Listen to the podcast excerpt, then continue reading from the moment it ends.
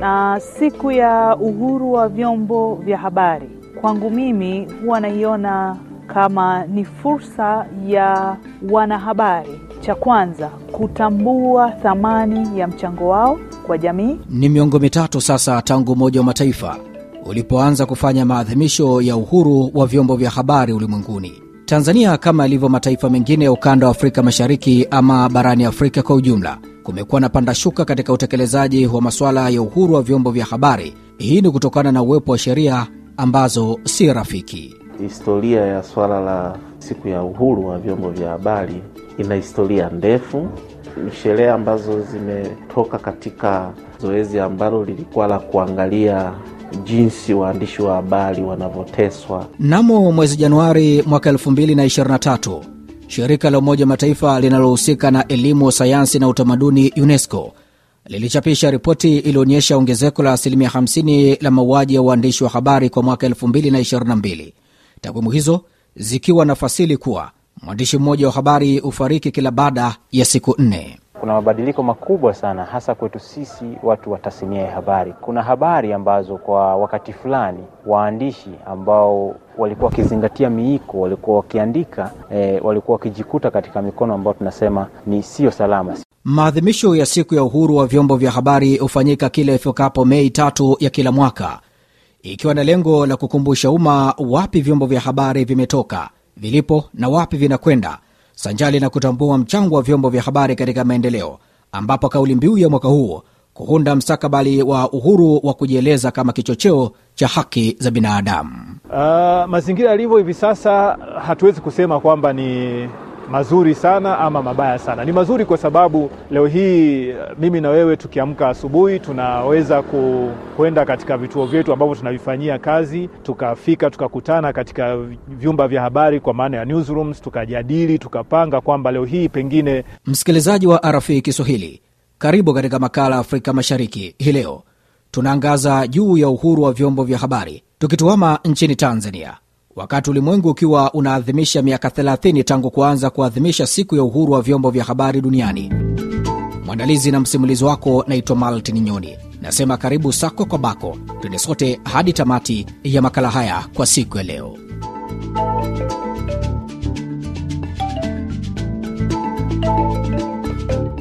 Maadhimisho ya siku ya uhuru wa vyombo vya habari duniani huadhimishwa kila mwaka ifikapo Mei tatu tangu Umoja wa Mataifa ulipoidhinisha siku hii mwaka 1993. Nchini Tanzania, wadau mbalimbali wamekuwa wakikusanyika kwa pamoja kufanya maadhimisho hayo kwa lengo la kukuza uelewa wa umuhimu wa vyombo vya habari sanjali na kuzikumbusha serikali pamoja na jamii kuheshimu na kulinda haki za uhuru kama ilivyo ibara 19 ya tamko la ulimwengu la haki za binadamu. Shirika la Umoja Mataifa la elimu, sayansi na utamaduni UNESCO katika ripoti yake ya mapema mwaka huu linasema waandishi wa habari 86 pamoja na watendaji wa vyombo vya habari waliwawa duniani kote kwa mwaka 2022. Nakutana na Daktari Peter Mataba, ni mhadhiri mkongwe kutoka katika ndaki ya Mtakatifu Agustino na mtafiti katika taaluma ya habari nchini Tanzania. Awali namuuliza historia ya chimbuko la maadhimisho ya uhuru wa vyombo vya habari. Kwa, kwa, kwa upande wa historia ya swala la siku ya uhuru wa vyombo vya habari ina historia ndefu kwa maana ya kwamba limetoka ni, ni sherehe ambazo zime katika kuziazimisha limetoka katika e, zoezi ambalo lilikuwa la kuangalia namna gani tunaangalia jinsi waandishi wa habari wanavyoteswa, wanavyonyanyaswa au kuangalia viashiria vya kutokuwepo na uhuru wa habari ambavyo ni finyu na tunaenda kwenye dhana pana ya uhuru wa vyombo vya habari, kwa sababu siku za nyuma ni kwamba kihistoria dhana ya uhuru wa vyombo vya habari ilikuwa inatizamwa tu labda kwa upande wa serikali na jinsi labda serikali inavyozuia au inavyominya uhuru wa vyombo vya habari au inavyonyanyasa waandishi wa habari. Ripoti ya shirika la Umoja wa Mataifa la elimu, sayansi na utamaduni UNESCO inaeleza kuwa nchi ya Mexico inataja kuwa kinara kwa mauaji ya uandishi wa habari sawa na Haiti, huku sababu kubwa ni kutokana na uandishi wa taarifa za uhalifu, mizozo, rushwa na mazingira.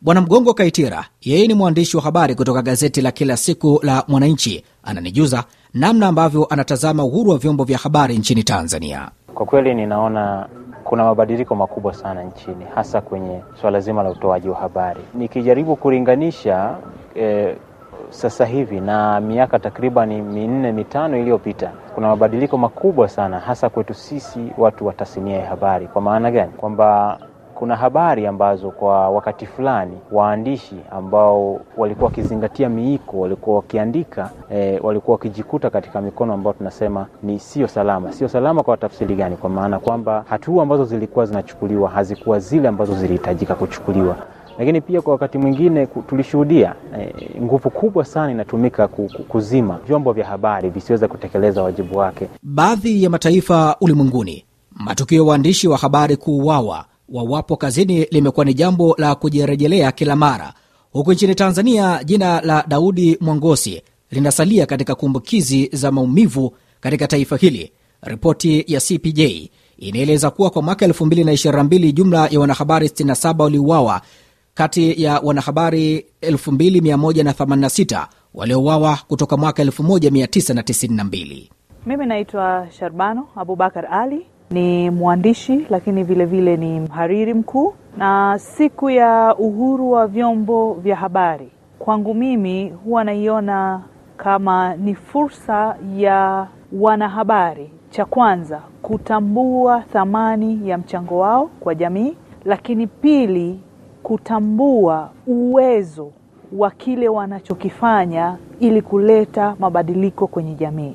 Kwa haya mambo mawili tunajua kabisa kwamba thamani ya vyombo vya habari kwa sasa hivi inakwenda inashuka, yaani vinachukuliwa kama ni, ni vitu vya kawaida tu kama watu wengine, kwa thamani inashuka. Lakini kwa nini thamani inashuka? Ni kwa sababu tumepitia nyakati ambazo zinasababisha hata sisi wenyewe wanahabari tunaishusha thamani kiasi ambacho kunakuwa hakuna tofauti kati ya mwanahabari na mtoa taarifa wa kawaida. Msikilizaji wa RFI Kiswahili, nchini Tanzania, katika kipindi cha nusu muhongo uliopita kuliibuka visa vya uandishi wa habari kutiwa nguvuni na dola. Wapo walioripotiwa kutoweka kusikojulikana hadi wakati wa leo, huku wengine wakilazimika kukimbia na kusaka hifadhi katika mataifa ya ng'ambo. Narejea kwa Daktari Mataba kumuuliza anamulika vipi mazingira ya utendaji kazi wa vyombo vya habari nchini humu.